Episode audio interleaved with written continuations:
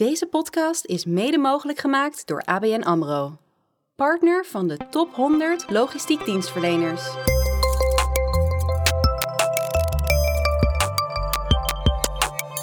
Het ergste lijkt voorbij als het gaat om krapte op de arbeidsmarkt en het tekort aan transportcapaciteit.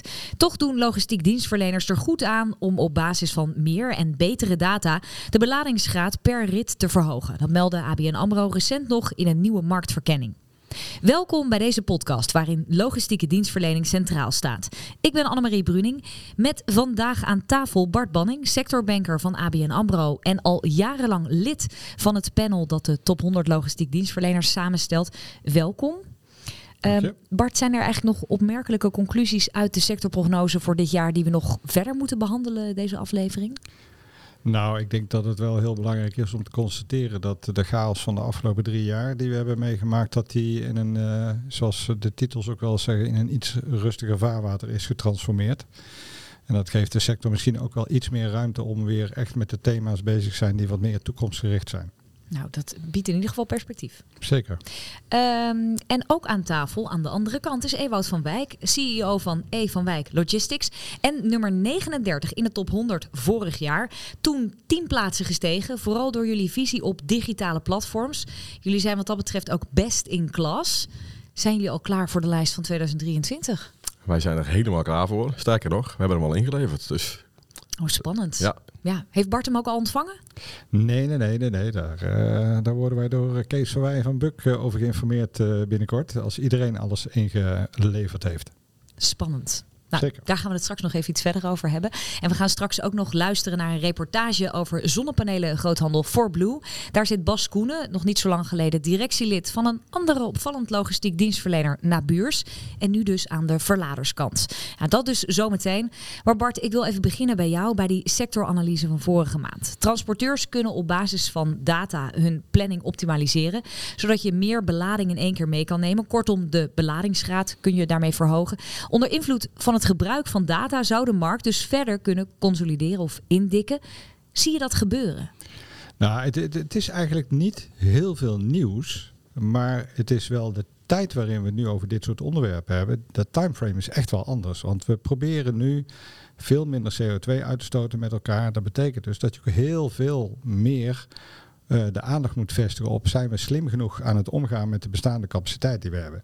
En ik denk dat uh, iedere transporteur zal zeggen, ja, lege kilometers, daar verdienen we niks mee, dus dat moeten we niet doen. Ja. Maar uh, de, het, het grote verschil met nu is dat de urgentie heel groot is om het te doen. En dat je ook vanuit de data veel meer informatie krijgt om te kijken op welke wijze je dat zou kunnen doen. Dat kun je zelf doen als, als transporteur, maar je kunt het ook samen met je verlader doen.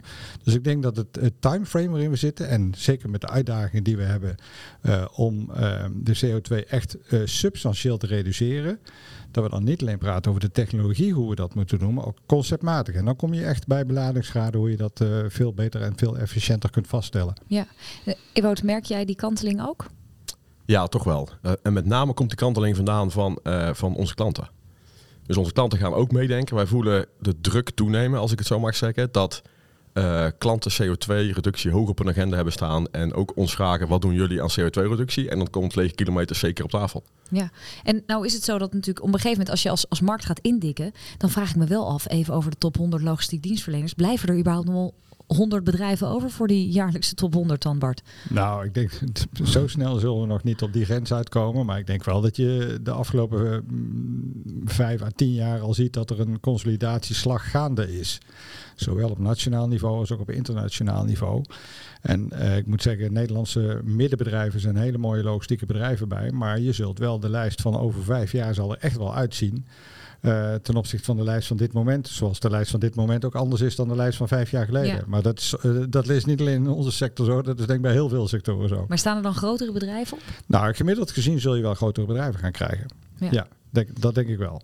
Dus, um, dus die uitdaging voor um, wat, alle thema's die er nu spelen, dat is ook misschien ook een aanleiding voor bedrijven om uh, sneller te consolideren dan wat ze misschien drie, vier jaar geleden gedacht hebben. Ja. Dus je ziet wel dat, uh, dat die versnelling dat die, uh, ook wordt gedreven door de thematiek waar we nu mee te maken hebben met z'n allen. Ja, grote bedrijven kunnen natuurlijk ook makkelijker de benodigde investeringen doen. IT-kennis in huis halen, als we het ook hebben over die data bijvoorbeeld. Moeten we vooral kijken naar wat zij dan voor elkaar krijgen op dit gebied? Nou, ik denk, het, het is heel goed om te kijken en te leren van wat zij doen. Maar ik zou, je, ik zou me niet willen beperken tot dat soort bedrijven. Want ehm, gemiddelde MKB-bedrijven denken al snel van ja, ze hebben inderdaad capaciteit, ze hebben de, de mogelijkheid om makkelijk te investeren. Dus het is niet eh, meteen de league waar ik mezelf in, in, in zie vertegenwoordigd. Uh, dus ik denk ook dat juist middenbedrijven heel goed naar elkaar zouden moeten kijken. Want ook daar in, die, in dat segment van bedrijven zitten echt wel toppertjes op, uh, op diverse thema's. Op digitalisering, ja. of hoe ze omgaan met de arbeidsmarkt, of hoe ze omgaan met de elektrificering van materieel. Ja, doen jullie dat ook? Naar andere partijen kijken hoe zij dat doen? Ja, uiteraard. Ja, toch wel. Ja. Dus ik denk dat uh, heel logistiek Nederland toch wel uh, naar elkaar kijkt wat, uh, wat er gebeurt. dat doen wij uiteraard ook. Um, alleen, ik zeg altijd tegen onze eigen mensen, prima wat anderen doen, maar wij geloven in onze eigen kracht. Niet dat we denken dat we beter zijn, maar als je te veel buiten om je heen gaat kijken, dan vergeet je ook zelf om dingen ja. te doen.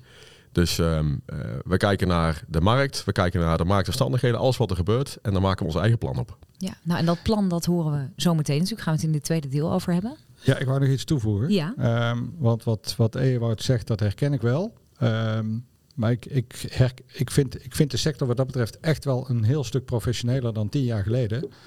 Ik loop al zo lang mee bij de bank dat ik deze sector mag volgen. Dus ik kan daar wel een beeld van vormen. Ik weet nog dat tien jaar geleden was het echt zo dat iedereen uh, bij zichzelf aan tafel bleef. En, en, en niet te veel naar buiten kijkt. Laat staan uh, thema's delen met elkaar van hoe doe jij dit of hoe, hoe, hoe, maak jij de volgende stap. Ik denk dat de sector daar wel heel sterk in gegroeid is om veel meer de samenwerking en de, en de communicatie met elkaar op te zoeken. Uiteindelijk ben je als ondernemer natuurlijk wel degene die besluit hoe je dat in je eigen onderneming dan vertaalt naar je eigen strategie. Ja, dus er wordt meer samengewerkt dan vroeger. Ja, ik vind wel dat, het, dat, dat die uh, transparantie naar elkaar veel meer open is dan tien jaar geleden. Dat is, en dat is een grote winst. Ja, en, en hoe zit dat met, als we nou kijken naar emissieloos vrachtvervoer over de weg? Want daar is het, is het, is het daarin ook belangrijk om, om daarin samen te werken, om dat voor elkaar te krijgen? Nou ja, dat, dat, dat is wel een heel. Daar kun je een half uur over vullen over dit onderwerp. Uh, dat is zeker zo, want we, we staan aan de vooravond van die transformatie.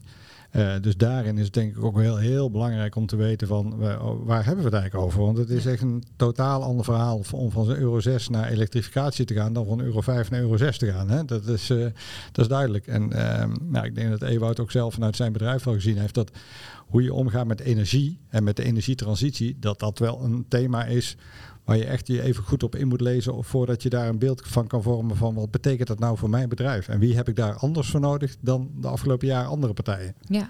Maar dan had je het eerder in een column er ook over dat deze transitie onhaalbaar is zonder heldere doelstellingen en een strakke regie vanuit de overheid uh, en de energiesector voor voldoende laadinfrastructuur. Kortom, de overheid en de energiesector moeten dan de kar trekken. Ja, we hebben daar onderzoek op gedaan en dit, dit zijn de twee dingen die er echt wel uitkwamen.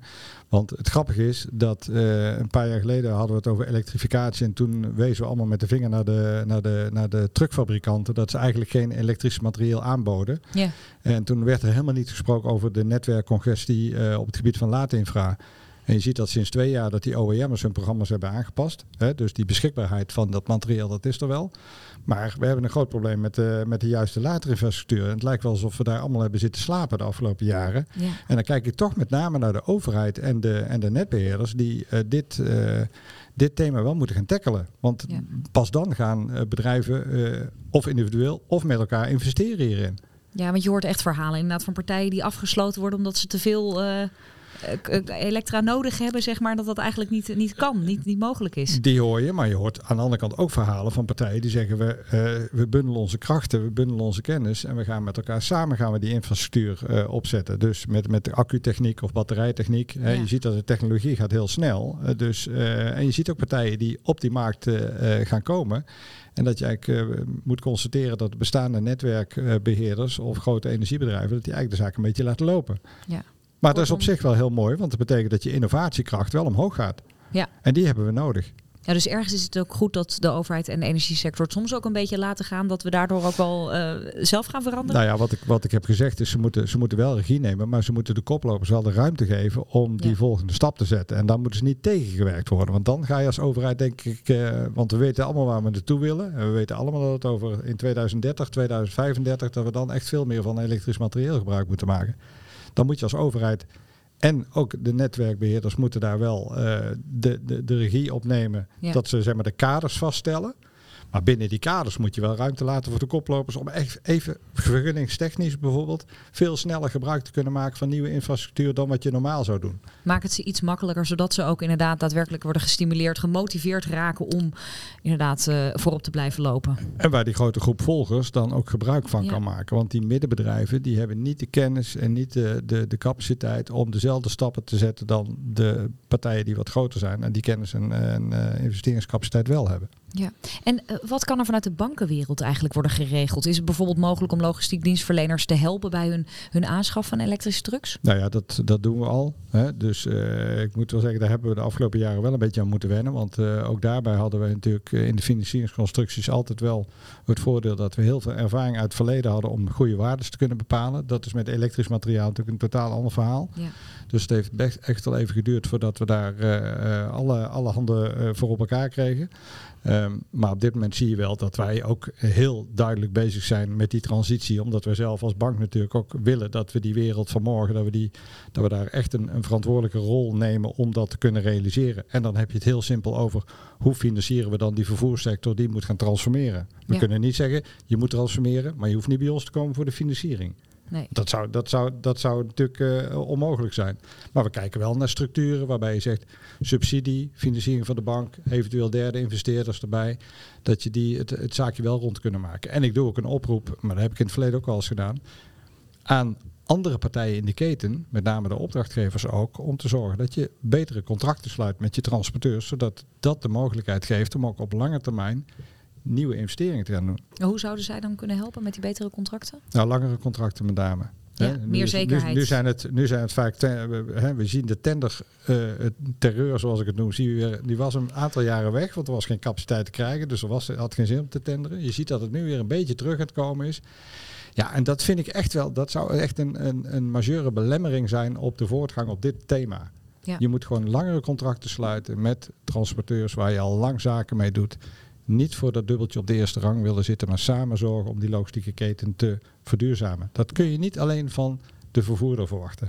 Zie je dat ook zo? Uh, ja, dat zie ik zeker zo. Ja. Um, ja, we zijn familiebedrijven, we proberen sowieso altijd al um, lange relatie met onze klanten aan te gaan. Maar zeker nu met hele transitie, uh, dat kunnen wij niet alleen. Um, die vrachtwagens rijden uiteindelijk in opdracht van onze klanten. En samen staan we voor die doelstelling om die transitie uh, te doen. Dus ja, wij spreken al langer met klanten, met klanten hierover.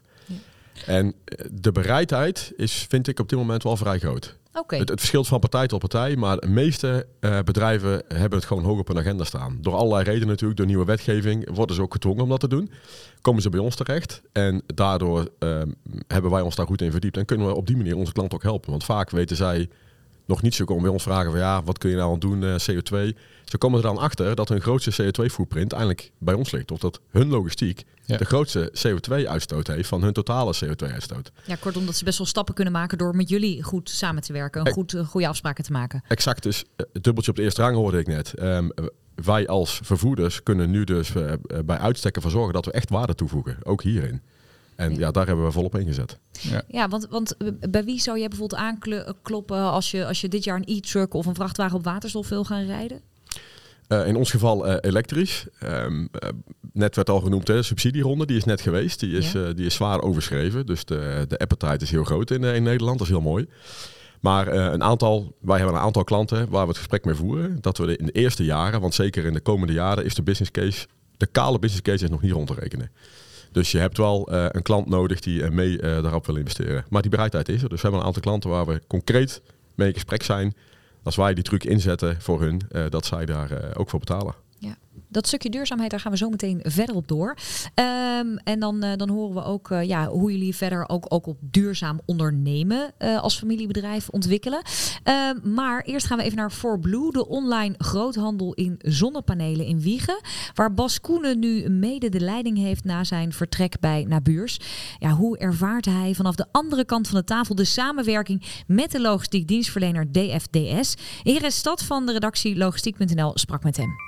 Kijk, je bent onlosmakelijk aan elkaar verbonden. Dus op het moment dat de visie en, en dus ook de strategie van je par logistieke partner niet aansluit met die van ons. Al is het alleen maar dat wij, wij willen internationaliseren en de dekkingsgraad ontbreekt in zo'n gebied van je logistiek partner. Ja. dus je moet op tijd naar elkaar, exact wat we nu zeggen. We willen vooral die regelgeving rondom accu's voor zijn.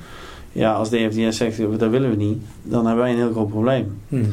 Dus het gaat er vooral om dat je niet alleen met de dag van vandaag met elkaar een verlengstuk bent, maar dat, ook, dat je een stipje ver op de horizon zet en sluit dat met elkaar. Ben je ook echt strategisch partner.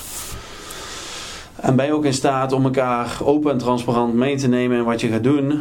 Waar je risico's ziet, welke risico's zien zij voor ons. Hè, want zij zijn uiteindelijk wel specialisten in die logistieke executie. En zij zeggen letterlijk tegen ons, ja, dat is allemaal leuk en aardig dat jullie gaan groeien, maar ons pand zit een keer vol. Dus uh, wij willen groeicomfort en zij willen weten waar ze aan toe zijn. Ja, dan kom je ergens tot elkaar als je daar afspraken over gaat maken. Maar ik heb denk ik wel een bepaald bewustzijn hier gecreëerd van ja, we moeten wel hun echt als partner zien en ook ons kwetsbaar opstellen naar hun. Hey, welke risico's zien jullie? En... Van dienstverlener naar partner. Ja, dat klopt. Want dat is wat je hebt geleerd bij Nabius. Ja, nou, daar kun je ook echt als logistiek dienstverlener het verschil maken door uh, strategisch mee te denken met je klant. Wat is het doel wat, je, wat de verlader moet bereiken? En welke risico's moet je mitigeren? En welke footprint moet je uitrollen om dat doel te realiseren? En dan kan ook zijn dat je op een gegeven moment zegt: ja, sorry, maar dit, dit sluit niet aan. Dat kan ook, hè? Want waar gaat het dan op mis? Als het niet aansluit. In jouw ervaring bij Nabius onder andere? Um, korte termijn visie. Dus uh, snel uh, korte termijn besparingen om uiteindelijk over de lange termijn besparingen of doelen uh, uit het oog te verliezen. Dus gewoon automatisering die zich op twee, drie jaar niet terugverdient. Maar we weten allemaal dat handjes schaars worden. Dus investeer nu in die robots, want dan heb je er over vier, vijf, zes jaar profijt van.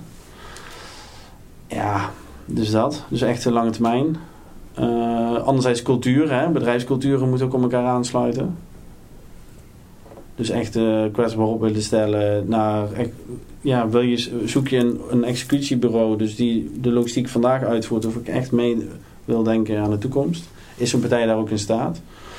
Mate van, uh, mate van professionalisatie. Hè? Dus wij vragen als voor Blue zijn een hoge mate van automatisering en, en mechanisering. Ja, dan mag je dat voor je logistiek dienstverlener ook vragen. Want als zij daar nog met papier bepaalde dingen aan het doen zijn, ja, dan hebben wij daar ook last van. Dus dat is denk ik wel heel belangrijk. Inmiddels weer terug hier aan tafel met Bart Banning, sectorbanker van ABN AMRO en Ewout van Wijk van E van Wijk Logistics. Um, Ewout, uh, werken jullie ook op deze manier strategisch samen met de verladers? Ja, er zijn uh, een heel aantal verladers, meerdere zelfs, waar we op deze manier mee samenwerken. Eh, ik kan natuurlijk nooit de kaders één op één vergelijken. Maar wat hier geschetst werd is dat, je, uh, dat er zoveel dingen op ons afkomen in de komende jaren. Dus dat je samen met je, met je klant in ons geval dan moet kijken van waar gaat de klant naartoe en waar gaan wij naartoe. Um, wij zijn vooral gefocust op bepaalde landen bijvoorbeeld. Dus ik net ook zeggen, als een klant van ons ontwikkeling heeft in, in een bepaald land waar wij niet actief zijn, dan zou dat voor onze klant een probleem kunnen zijn. Um, op die manier kijken we samen, maar dat is dus een thema voor, voor de klant die groeit. Maar er zijn er ook, ja, net hadden we het over duurzaamheid, maar alle allerlei andere zaken waar je samen met de klant over spreekt. Digitalisering, ook een hele belangrijke. Dus uh, de, de klanten van onze klanten, die vragen natuurlijk ook vaak wat. Want ja. onze klant wordt weer gedreven door, door zijn klanten. Uh, bijvoorbeeld de aansluiten, dat klanten automatisch ordering kunnen schieten. Dat je real-time kan volgen. Wat natuurlijk heel normaal is bij, ik noem maar even de PostNL's. Maar in de business-to-business best nog vaak wat conservatief is. Ja. Nou ja, zo kan ik gewoon een aantal dingen, thema's noemen en doorgaan. Maar het vooral belangrijk is dat je um, uh, in gesprek blijft. En dat doen we ook meerdere keren per jaar op verschillende niveaus. Um, met je klant om te kijken waar zij mee bezig zijn en hoe wij daar uh, op in kunnen spelen. Ja, want wat, wat hebben jullie bijvoorbeeld van een klant heel erg nodig nu op dit moment, merk je? Als je het hierover hebt. Uh, ik merk dat ik heel veel vraag van, uh, zeker nu in de huidige tijd, als ik bij een klant zit, van hoe kijk je naar het komende jaar? Dus wat, wat, hoe ziet zijn business eruit? Dus ja. on, ons klantenportfolio is heel erg verdeeld. Dus wij zijn niet gericht op, op één industrie, dus heel erg breed. Dus op die manier proberen we al die informatie ook te gebruiken. Ook weer richting onze andere klanten, anoniem dan natuurlijk. Van ja. hey, uh, heb door, dit is er aan de hand. Wellicht ligt daar een kans voor je. Ja. En dan heb ik niet over dat we klanten elkaar toespelen. Maar wel gewoon ontwikkelingen die wij in de markt zien op basis van onze data. Waar onze klanten profijt van kunnen hebben. Ja, dus daarin tip je de klant eigenlijk ook ja. van... joh, zouden we dit misschien samen kunnen oppakken? Of is het handig als jij dit oppakt uh, voor ja. het komend jaar? Precies. Ja. Hoe reageren klanten daarop? Ja, over het algemeen positief. Het wordt gewaardeerd dat je meedenkt. Um, ik vind uh, dat we, ja, 10, 20 jaar geleden werd vaak een vervoerder gebruikt uh, als, uh, ja, een vervoerder was puur kosten. Mm -hmm. En ik denk dat nu heel veel verladers doorhebben dat ook je logistiek partner, dat hoorde natuurlijk net ook, dat hij uh, toegevoegde waarde heeft. En als je zo met elkaar aan tafel zit, dan komt er een echt partnership. Maar als je gebruikt wordt alleen maar om kosten te verlagen, ja, dat, dat is een hele andere relatie. Nee, dat is niet meer hoe, het, hoe het tegenwoordig werkt. Ja. Nee. nee. gelukkig niet. Gelukkig niet. Inderdaad. Ik ga even naar Bart toe. Uh, Bart, hoe luister jij naar het verhaal van Bas? Nou, ik, ik, uh, wat, wat bij mij bleef hangen, dat is dat hij ook uh, het heeft over strategisch partnership en de wijze waarop dat tot, stand komt. Um, dat betekent wel dat uh, takes two to tango. Hè? Dus je moet ook naar elkaar toe dat uit durven spreken hoe je dat partnership dan ziet. Want ik denk dat ook niet iedere verlader heel graag in hun strategische boeken laat kijken. En daarmee laat je denk ik een enorme kans liggen. Want ik denk wat de afgelopen drie jaar in alle hectiek rond corona en de Oekraïne. Dat de logistieke sector wel bewezen heeft hoe waardevol ze zijn. En hoe, als je nu nog niet weet wat voor toegevoegde waarde we bieden, dan, uh, dan zul je het nooit weten, denk ik. De kunst is wel om die toegevoegde waarde, om die verder, uh, ja, verder uit te breiden en uh, die te vertalen naar dat strategisch partnership voor de komende jaren. En Ewout hoorde ik net even over een, een tijdspanne van één jaar praten. Ik denk strategisch partnership, wil je dat doen, dat, dat zit in het woord strategisch. Dan heb je het over langere termijn. Dan heb je het niet over tien jaar, maar heb je het wel over vijf jaar. Van waar gaat het bedrijf naartoe? Hoe kunnen wij als logistiek dienstverlener jou zo goed mogelijk ontzorgen? Dat op die thematiek waar wij invloed op kunnen uitoefenen als logistieke sector, dat we jou daarbij gaan helpen.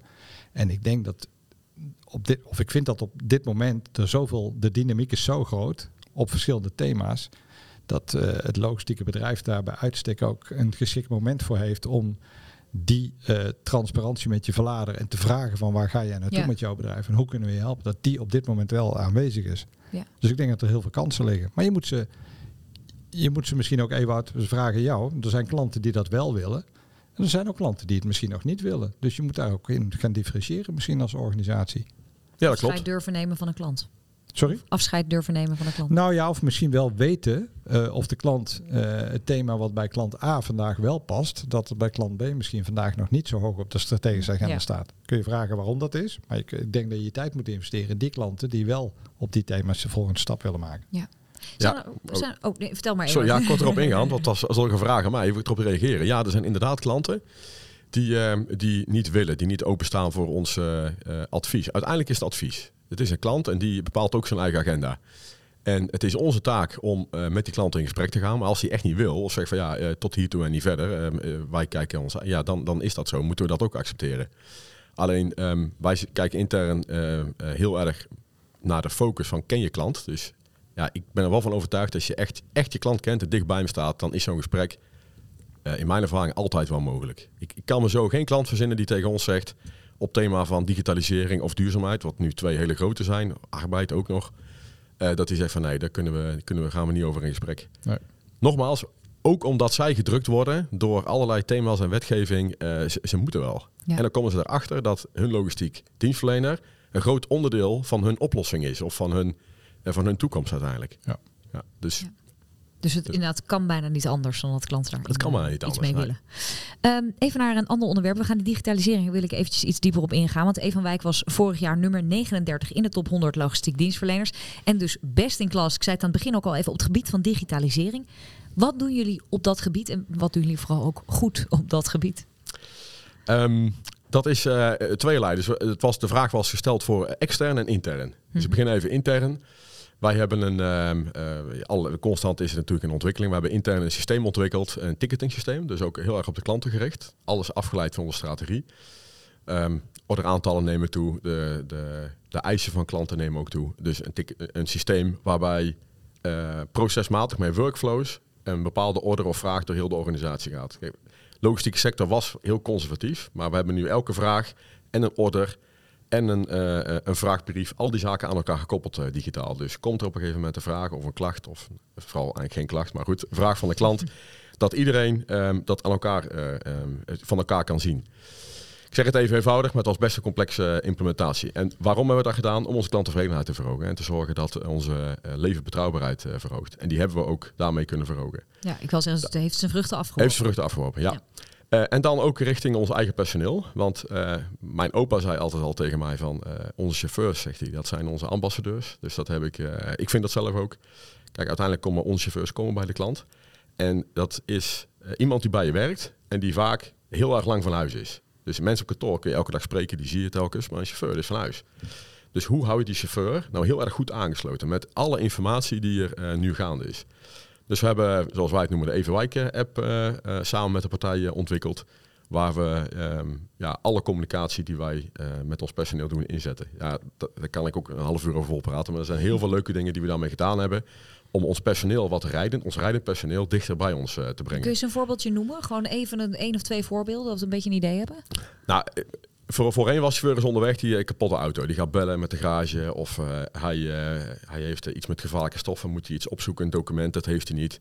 Ja, met de huidige mogelijkheden in een app is dat nu allemaal, um, allemaal in die app verzameld. Dus heeft hij schade, hij meldt het aan, het wordt geautomatiseerd, komt in de garage, hij krijgt feedback. Wil hij vrij vragen, kan het ook via de app, wil zijn loonster ook. Dus alles wat rondom de chauffeur is, is gecentraliseerd in die app. Terwijl die daarvoor een hele lijst met nummers en mailadressen of vragen had waar die intern moest zijn. Um, ja, en dat, uh, dat, dat, is heel erg positief ontvangen. En dat laten we ook onze klanten zien. Want die ja. uh, laten ook zien, kijk eens, zo zijn we met onze chauffeurs bezig. Want wij hebben die chauffeur niet altijd in controle. Maar je kunt je voorstellen, wij krijgen wel eens een, een, een opmerking van de klant over een ambassadeur van ons onderweg. Ja, en dan uh, vragen ze ons, van, wat doen jullie eraan om je personeel te binden, om ze goed op te leiden? Want ook een belangrijke zaak natuurlijk. En dan kunnen wij laten zien van ja, zo, zo proberen wij dat te doen. En daar zijn ze enthousiast over. Ja, ook klantsuccesverhalen, eentje nog. Ja. Hebben natuurlijk heel vaak dat uh, uh, chauffeurs niet te horen krijgen als wij bij klanten zitten. Dus de verkoper of ikzelf van, uh, nou, goed gedaan. En, nou, zo'n compliment of zo'n mail van een, van een klant, die delen wij met alles personeel. Dus naar alle chauffeurs toe van, nee, die klant, die, we hebben vandaag een complimentje ontvangen. Dus, want dat motiveert ook. Dat motiveert, zeker. Ja. ja. Dus het gaat niet alleen over digitalisering, maar eigenlijk ook over dat duurzaam ondernemen als familiebedrijf. Zorgen dat mensen bij je willen blijven, dat ze het naar hun zin hebben op het werk. Ja, maar uiteindelijk zit het allemaal aan elkaar. Ja. Het duurzaam, arbeid, digitalisering, het zit allemaal aan elkaar. En uiteindelijk willen we klanttevredenheid hoog, ja, want daar doen we het voor. Ja, en um, nou hebben jullie ook een nieuwe managementlaag geïntroduceerd, begreep ik, binnen het bedrijf. Sinds kort is het compleet. Wat gaat dat betekenen voor Evan Wijk? Um, nou, even in het kort, in, uh, in de afgelopen zes jaar tijd uh, zijn wij verdubbeld. Dus er is heel veel gebeurd. En uh, ik heb het bedrijf in 2019 van mijn vader overgenomen. Dat is een geleidelijk traject gegaan. En in die zin was ik verantwoordelijk voor onze vestiging in, in Gießen en ook nog in, in Almelo. Operationeel verantwoordelijk hebben we het dan over, dus als, als MD zo gezegd. Daarnaast hebben we Evenwijk Groep, dus de holdingstructuur. Um, waar ik ook ja, CEO ben. Dus ik had eigenlijk twee petten op. Maar dat komt in een groei. Je hebt natuurlijk verschillende fasen ja. en stappen die je neemt. En wat we nu, um, dat is een plan van twee jaar, wat nu uh, gefinaliseerd is. We hebben uh, een extra lager ingezet. Eindelijk was die er al en ik, ik had een, een, een dubbele functie. Um, met die extra laag zorgen we ervoor dat er meer aandacht is voor onze business unit. En dat wij vanuit de groep, en wij is mijn collega CFO en ikzelf, meer kunnen focussen op de thema's die nu zo belangrijk zijn. Waaronder weer digitalisering en ook um, duurzaamheid, maar ook eentje genoemd, consolidatie. Dus wij zijn heel vaak bezig met overnametrajecten. Sommige lukken, sommige lukken niet. Dan zijn we heel actief aan het kijken wat past bij ons. En, maar daar heb je echt tijd en focus voor nodig. Als je dan ja. ook nog in de organisatie operationeel allerlei zaken naar je toe krijgt, dan gaat dat niet. Dus kort gezegd, het werd, het werd eigenlijk te veel. En door de volgende stap te nemen, Um, ja, moest ik uh, meer delegeren, daar komt het op neer. Ja, dus eigenlijk die voorbeelden die ik net hoorde, dat is ook wel mede door die nieuwe managementlaag gekomen. Dat je dat soort dingen ook hebt kunnen doen. Ja, dat triggert zeker. Ja. ja. Ja. dat is vooral nu, want de laatste is, uh, is Ab van Eck is begonnen 1 december voor onze vestiging in Giezen. Dus dat is nu vier maanden geleden. Ja, er is heel veel gebeurd in die vier maanden. Ja. ja. Bart, um, wat versta jij onder duurzaam ondernemers? Als je het zo hoort, hè? wat kan het bijvoorbeeld allemaal opleveren als je hierin investeert? Nou ja, duur, het woord duurzaamheid aan zich is natuurlijk al een heel breed begrip tegenwoordig. Hè? Uh, want je ziet het eigenlijk, wat wij meer, uh, het is duur, duurzaam vinden we belangrijk, maar we vertalen het vaak in het Nederlands naar toekomst, toekomstbestendig ondernemen. En dat betekent dat je op een aantal thema's stappen moet zetten, dat je op een aantal thema's strategisch moet kunnen nadenken met de, met de voeten op de tafel op vrijdagmiddag van wat, wat gaan we nou doen, wat wordt de volgende stap. Dan is het ook wel heel belangrijk dat je als logistiek bedrijf het moet geen waterhoofd worden, want daar hebben we niks aan. Logistiek is vrij plat georganiseerd altijd. Maar op het moment dat je inderdaad de groei meemaakt of dat je de kennis nodig hebt van die thema's die je zelf niet hebt, dan wil het wel eens nodig zijn dat je een investering moet maken in die structuur die je hebt om wel de aandacht te vestigen op de thema's die, uh, waarvan jij vindt dat dat, dat, dat, dat nodig is. En um, ja, dan is uh, uiteindelijk alles wat je doet in je bedrijf, dat, dat is op dit moment, eigenlijk heeft er wel ergens een linkje met duurzaamheid. Ja. Alleen ik denk dat het wel verstandig is om dat dan een beetje te, te vertalen naar eh, wat bedoelen we daar in dit geval dat we het over duurzaamheid hebben, waar bedoelen we dan? Digitalisering is een enorm belangrijk eh, onderdeel van duurzaamheid. Want het geeft inzicht in jouw organisatie en het geeft inzicht in je processen. En geeft inzicht in waar je misschien dingen, uh, een, een, verspilling in, in Ja, je kunt efficiënter werken. Ja. En dan kun je efficiënter werken. Maar duurzaamheid betekent ook dat je moet kijken van god, uh, de, uh, de structuur en de, uh, de balans van een bedrijf om in de toekomst te kunnen investeren, is die zodanig dat als je die consolidatie wil gaan doen en je wil een partij overnemen, uh, heb je dan de ruimte om dat in je financiering te kunnen, uh, te kunnen volbrengen. Ehm, dus er zijn allerlei facetten. Dat maakt denk ik het vak ook zo leuk. Hè? Want heel ja, er zitten heel veel uitdagingen. Hè? Maar er zit, dus het vak als ondernemer is denk ik op dit moment ook heel erg leuk. Ja. Maar alles wat er speelt betekent ook dat er ondernemers in de markt zijn in iedere sector, maar ook in onze sector, die zeggen: het wordt mij eigenlijk nu een beetje wel veel. En Ewout dat zijn... niet hoor. Ik zie Ewout Nee, nee, Ewout niet. Ja, maar dat zijn, Ewout dat zijn misschien wel de kandidaten die Ewout zoekt. Hè? De, in ieder geval de bedrijven die ja. Ewout zoekt. Nou, exact. Dat, dat zien we ook vaak gebeuren. Uh, ik heb bijvoorbeeld op mijn LinkedIn staat gepassioneerd logistiek uh, ondernemer. Uh, ik, ik ben gepassioneerd, dat durf ik te zeggen. En die thema's van, van duurzaamheid. En er zijn allerlei problemen. Dus die netcongestie of dit lukt niet of dat lukt niet. Als ik met mensen nu daarover praat, dan uh, krijg ik vooral de argumenten te horen waarom het vooral niet zou lukken. Ja. Maar ja, uh, ik heb geen invloed op de wetgeving. Dus het gaat gewoon gebeuren. Dus, ja. um, dus ik probeer dat wel, samen ja. ik moet wel met mijn mensen om te zetten van uh, wat kunnen wij, welke kansen kunnen we met elkaar creëren. Dus heel cliché. Maar als je vanuit, vanuit die hoek er naar kijkt, kun je echt veel meer. Met, en dat is ook gebleken in, in de tijd bij ons. En wat een heel groot voordeel is, wat impliciet hieraan verbonden is, is die, die, de, de, de cultuur binnen een bedrijf om dingen anders te kunnen doen. Hè? Dat omdenken waar je het over hebt. Dat is natuurlijk wel heel belangrijk dat je dat binnen je bedrijf. Als jij, als je alleen maar mensen hebt die dat niet doen, dan denk jij van ja, dan ben ik de enige die, die, die alles moet doen. Nee, je hebt ook mensen nodig die willen omdenken. En die mensen geef je ook de ruimte om om te denken. Dat is ook wel weer heel belangrijk als je het hebt over welke mensen zoek ik en welke ja. mensen voelen zich thuis bij Van Wijk. Op het moment dat je dat uitstraalt als bedrijf, dan denk ik ook dat je, uh, dat je daar heel veel voor terugkrijgt. Ja. Mensen willen bij, uh, in mijn ogen bij een winnend team horen. Ja. Dat, dat, zo voelt het zelf ook, maar zo, zo is het. En uh, ik mag leiding geven aan ons bedrijf, dus mensen kijken daar ook naar. Dus leading by example, dus zelf ertussen staan. En, en als ik elke dag zag of nee, het kan niet, probleem dit, ja, dan ja. straalt het uit op je mensen. Ja. Dus ik probeer dat altijd juist om te draaien. Als mensen met een probleem komen, om het van de positieve kant te belichten. En daar ook op te focussen om voor te lopen op allerlei thema's. Want nogmaals, mensen en handjes is ook een uitdaging. Um, als wij voorop lopen en uh, de winning team zijn, een van de winning teams dan, dan, dan is het ook weer makkelijker om mensen aan te ja, trekken. Ja, dan willen ze ook bij je werken. Exact. Ja. Dan kunnen wij weer beter ons werk doen. Dus het is echt een cirkeltje. We kunnen hier echt nog uren over doorpraten. Zeker. Zullen we dat doen dan? Maar nee, dat gaan we dus helaas niet doen, want we zijn bijna door we de tijd We gaan we net heen. lekker inzetten. Ja, dan gaan we het nu over een ander onderwerp hebben. Dat doen we dan altijd op dat soort momenten. Uh, ik wil nog heel even naar die top 100 logistiek dienstverleners. Uh, welke positie verwacht je? Want ja, ik hoor dat jullie echt heel druk bezig zijn met allerlei mooie thema's. Dus uh, waar gaan jullie dit jaar voor? Ja, ik verwacht dat wij ergens op de plaats blijven waar we nu zitten. Dat is, dat maar dat is, dat is oprecht zo. Als ik kijk, nee, maar er zijn... Er zijn een, um, een aantal um, keiharde feiten, zeg maar. Dus qua grootte, dus warehouse, vierkante meters, ja. aantal mensen en omzet. Uh, nou, onze omzet is vast gestegen, maar onze warehousing is bijvoorbeeld niet gestegen. En die Nee. telt, die telt uh, Bart weet het nog beter denk ik, maar die telt best zwaar mee. Dus op een gegeven moment ben je op een plek en dan als wij geen meer warehousing gaan openen, dan komen we gewoon niet Dan over. blijf je daar, ja. Wat wel heel mooi is, vind ik, in de afgelopen jaren, is dat die thema van uh, duurzaamheid, digitalisering, dat dat een groter onderdeel is geworden. Dus daar kunnen ook kleinere logistiek dienstverleners, die kunnen zich daarin onderscheiden en hoger op die lijst komen. Ja, en ik ze denk dat dat ook de reden is Ja. dat wij hoger zijn gekomen.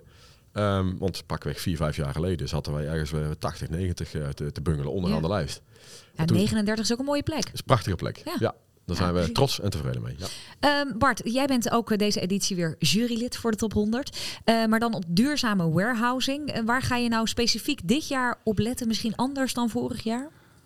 Nou, wat we in de markt zien is dat eh, een thema als biodiversiteit, eh, waarbij je denkt van ja goed, biodiversiteit, warehousing, wat moeten we ermee? Ehm, maar we zien wel dat we met z'n allen ook ons zorgen maken over de omgeving van een warehouse, het terugwinnen van regenwater wat op je dak komt. bij wijze van spreken zorgen dat je daarmee de grond om je warehouse heen met tuinen en alles, dat je dat daarmee bewatert. Dus biodiversiteit zal een onderwerp zijn, maar ik moet ook in alle eerlijkheid bekennen, Ehm, dat moet je niet te grootschalig meteen neerzetten, want dat, uh, dat, dat kan ook niet. Ehm, nou, bijvoorbeeld ook hoe je gaat met, je, met je, je zonnepanelen en hoe je dat wellicht kunt gaan delen met anderen op je terrein, omdat we dat energietransitievraagstuk, uh, dat vergt wel wat samenwerking en wat, meer dan we nu zien. Ja. Dus ja, goed, daglicht in je, in je, in je warehouse, dat soort zaken, dat is allemaal wel van belang, denk ik. Ja, precies. Nou, ehm, ja, ik ga jou Bart heel veel succes wensen met het feit van het, het jureren voor die eh, top 100 logistiek dienstverleners. Um, en Ewout, jij natuurlijk ook heel veel succes met alle uitdagingen die er eh, voor je liggen nu ook weer in de komende tijd. En blijf vooral lekker gepassioneerd uh, ondernemen. Dankjewel, zeker. Um, dank voor jullie bijdrage aan deze podcast. we zijn alweer aan het einde gekomen. meer afleveringen in deze serie podcasts van logistiek.nl komt u de komende tijd tegen op de website logistiek.nl.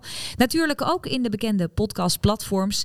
En op 6 juni dan verschijnt die nieuwe top 100 logistiek dienstverleners van 2023. Dus meer daarover op de website logistiek.nl. Dank voor het luisteren en graag tot de volgende keer.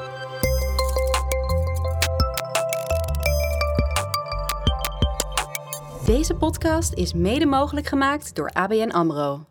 Partner van de top 100 logistiek dienstverleners.